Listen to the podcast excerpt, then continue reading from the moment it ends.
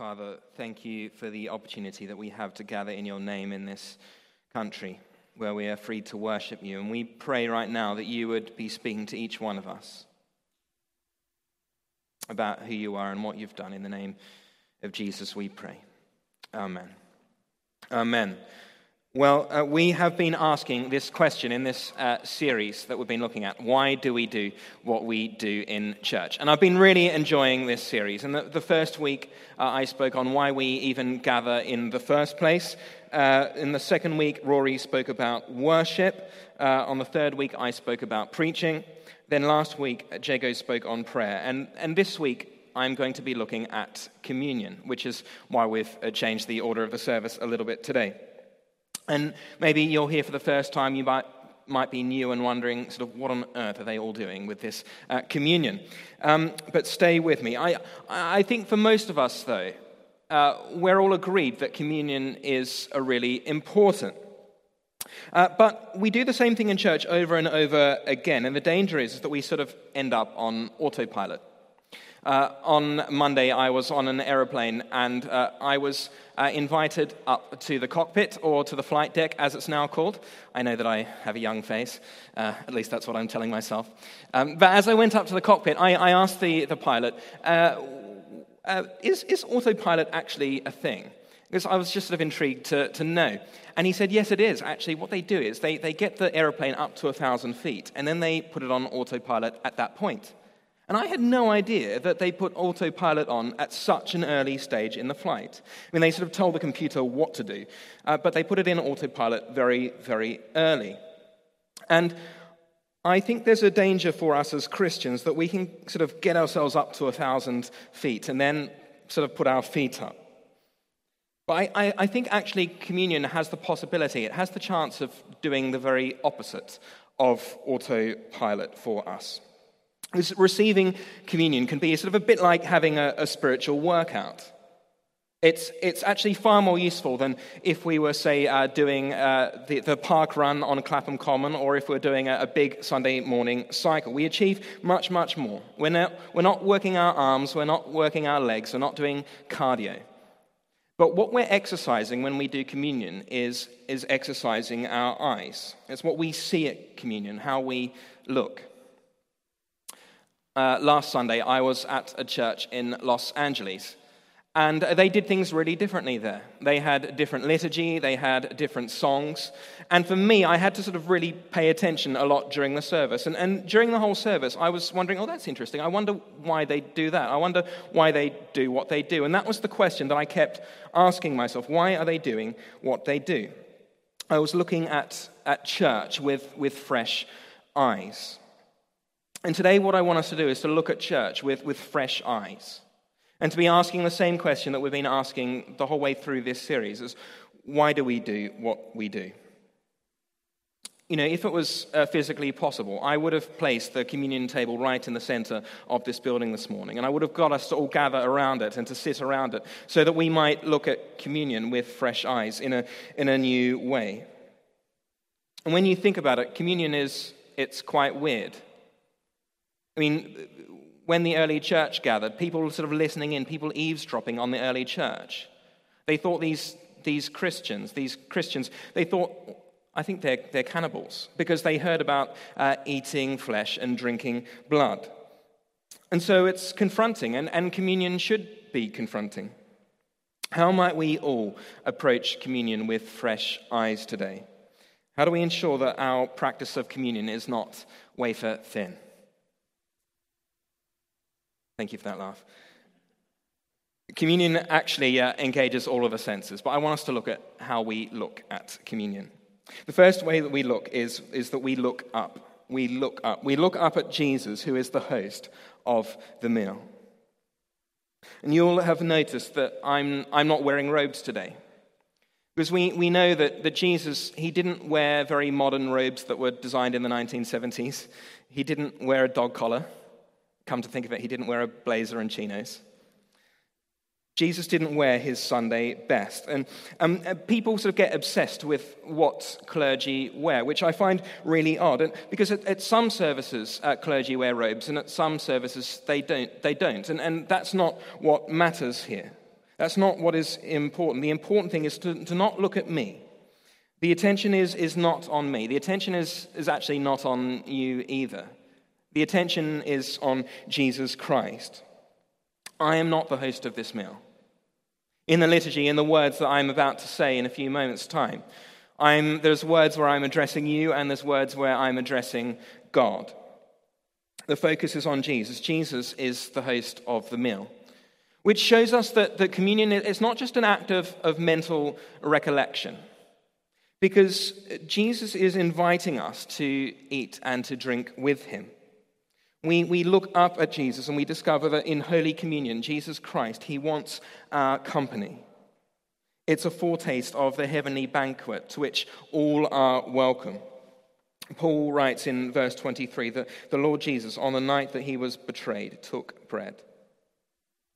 And so on this weekend, when we celebrate the Apollo 11 mission, 50 years since uh, man landed on the moon, and when astronauts actually celebrated communion on the moon, I'm praying that, that you and I would be even more captivated than man on the moon, that would be more captivated by God on the ground.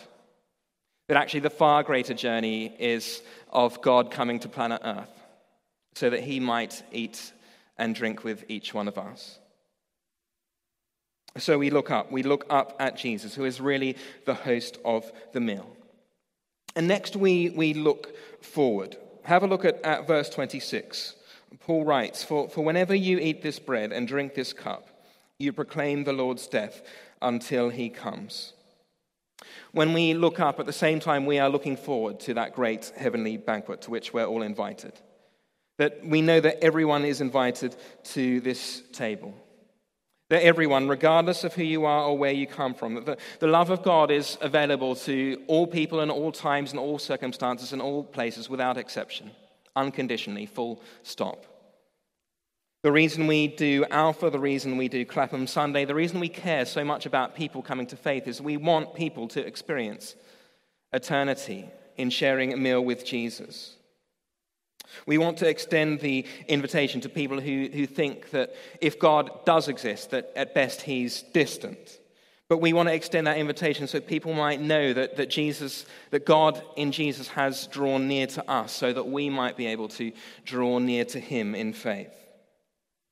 The celebration of communion is all about the proclamation of Jesus' death and resurrection until he comes again. So we, we look up, we look forward. And the next way that we look is we look in. We look in. Have a, have a look at verse 27. Paul writes, so then, whoever eats the bread or drinks the cup in an unworthy manner will be guilty of sinning against the body and blood of the Lord. Everyone ought to examine themselves before they eat of the bread and drink from the cup. So it's, it's clear here that we're not playing games, that the danger is, is that we are drinking judgment upon ourselves. And so we have the confession early on in the service. And it's, it's part of the reasons why it's so important that we're here for the start of the service is that we want to be preparing ourselves for receiving communion. We want the opportunity to, to confess our sins. But I want to be encouraging each one of us to be preparing ourselves before we even come here on a Sunday, to be uh, confessing our sins, to be examining ourselves for communion even before we come to church. The Apostle John writes If we confess our sins, he is faithful and just and will forgive us our sins and purify us from all unrighteousness. But if anybody does sin, we have an advocate with the Father, Jesus Christ, the righteous one. He is the atoning sacrifice for our sins, and not only for ours, not, only for ours, but also for the sins of the whole world. This is amazing news, isn't it? That in preparing ourselves for coming to communion, we can know with certainty that our sins are forgiven. So we ask the, the Lamb of God to have mercy on us and that he might grant us peace with him. That Jesus, his nature is merciful, and he has won that peace with us while we were still sinners, while we were enemies of God. And so we don't trust in our own righteousness, we don't trust in our own efforts, but in what Jesus has done. The cross, it will, the cross will save you from pride. But the cross will also save you from thinking too little of yourself as well. Because if you were the only person on this earth, then Jesus would have come and died for you in the way that he did. And that is what we remember at communion that we are of infinite worth to the one who is of infinite worth. So, so examining ourselves isn't just about doing away with sin, but it's also about honoring the one that we have received. And that's why looking in is far more important than the externals of what communion happens to look like. Because man looks at the outward appearance, but God looks at the heart. Jesus is interested in your heart. Jesus did not die for bread and wine, Jesus died for you. And Jesus cares about your heart. He wants to live in your heart. So we, we look up, we look forward, we look in, and we look around at the body of Christ. In verse 28, uh, Paul uh, writes about examining yourself before taking bread and wine. But then in, in verse 29, he talks about discerning the body of Christ. Note here that he doesn't actually mention the cup in this verse, where he did in the verse before. And he doesn't mention bread, but he mentions the body of Christ. Back in the, in the previous chapter, in, in verse 17, he's talking about the, the church community when he, he talks about the body of Christ. And so we, we make a personal confession, but, but the words that we say in the liturgy, the words that we say during the course of this service and during the communion part of the service, they're, they're plural. It's about we and us. In verse 33, Paul says, brothers and sisters. And we usually say here at Holy Trinity Clapham that, that communion is the family meal for the, the people of God. And so we, we look around and we examine the body of Christ. And one time I remember coming here on a Sunday. And on that particular Sunday, I, I was aware on my way to church uh, that uh, there, there'd been someone who'd hurt me. And they hadn't just uh, hurt me in a small way, but they'd hurt me in a big way. And, and I, uh, I realized that I was harboring unforgiveness towards that person, that I hadn't really forgiven that person in my heart. And I, I, realized in that moment that I couldn't come along to church and receive communion, let alone preside at communion, if I hadn't forgiven that person, if I hadn't if I hadn't forgiven them, if I hadn't got right in my heart. Have a look at earlier in the passage. Paul, Paul writes about disunity. It's such a scandal that the church of Christ today is disunited. Because Jesus, he doesn't just want to unite us to himself, but he wants to unite us to one another, that we might be united around him. And you, you do not take communion on your own, but you take it when you gather with other believers. The, the clue is in the name it's communion.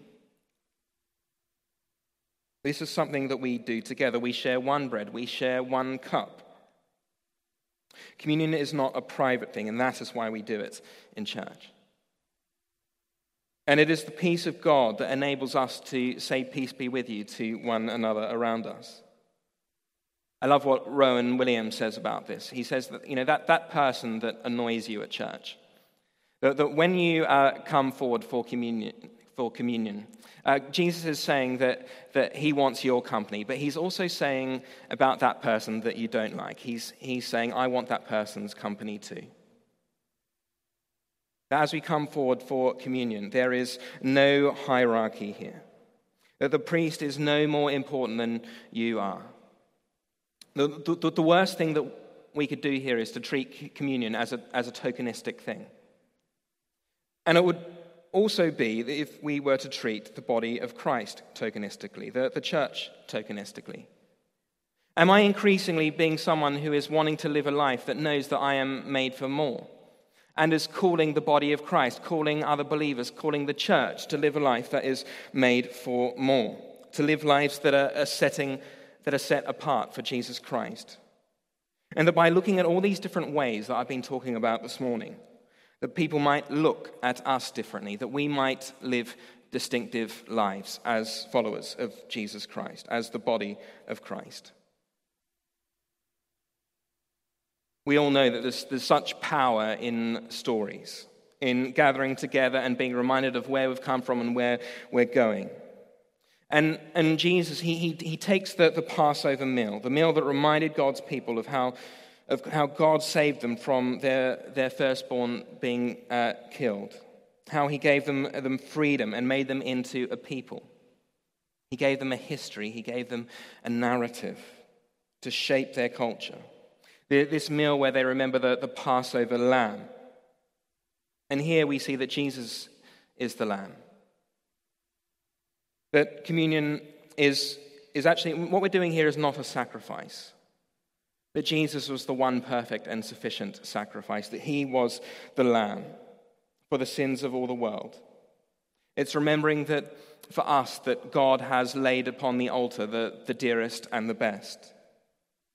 And that just as God took the Passover and, and the blood of the lambs to save the people from slavery, God takes the perfect lamb, the blood of the perfect lamb, to create a new people that we call the church today, that everyone is invited to become part of.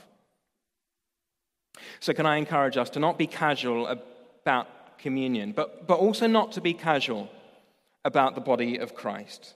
To not be casual about the church that Jesus bled and died for. So we look around, we, we, we look around at the body of Christ, this body of Christ.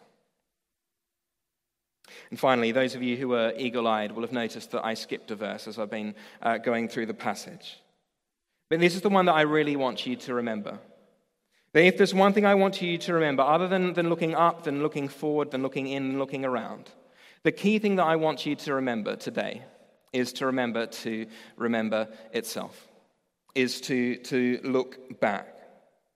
That just as God's people looked back to the Exodus in the Passover meal, we today, we look back to the cross. Let's look back at uh, verse 24. Paul writes When Jesus had given thanks, he broke the bread and said, This is my body, which is for you. Do this in remembrance of me. In the same way, after supper, he took the cup, saying, This cup is the new covenant in my blood. Do this whenever you drink it in remembrance of me. Christians are people that always look back. And Jesus could have done anything he wanted to, but, but Jesus, he exercises his freedom by committing himself to you. This is what he did. This is how he reveals himself. That Jesus set his entire life looking forward to the cross. I wonder what have you set your life on? Have you set your life on looking back to the cross? Because we are justified by Christ and by Christ alone. The way that we access Christ is by faith, by believing that he himself is our gift. And as our culture becomes increasingly Pharisaical and judgmental and self righteous about what it means to be a good human being, we can look back and hear Jesus saying the words, It is finished. That communion is not about earning God's approval. I mean, what could you or I possibly add to the body and the blood of Jesus Christ? Do you know that your sin is atoned for and that your guilt and that your shame can be gone? Do you simply receive the gift of Jesus' body and blood? Because Jesus chose that we might not know him through mystique, not through our own good works, not through piety, not through pilgrimage, but through a bloodied and tortured Nazarene carpenter. What can wash away my sin? Nothing but the blood of Jesus. And this is the scandal of grace. And this is why people get so offended by the gospel of Jesus Christ. Because the gospel doesn't say do X, Y, or Z. The gospel says that Jesus has done it all. It says, remember, remember this story of how Jesus, how he won your freedom and he won your life.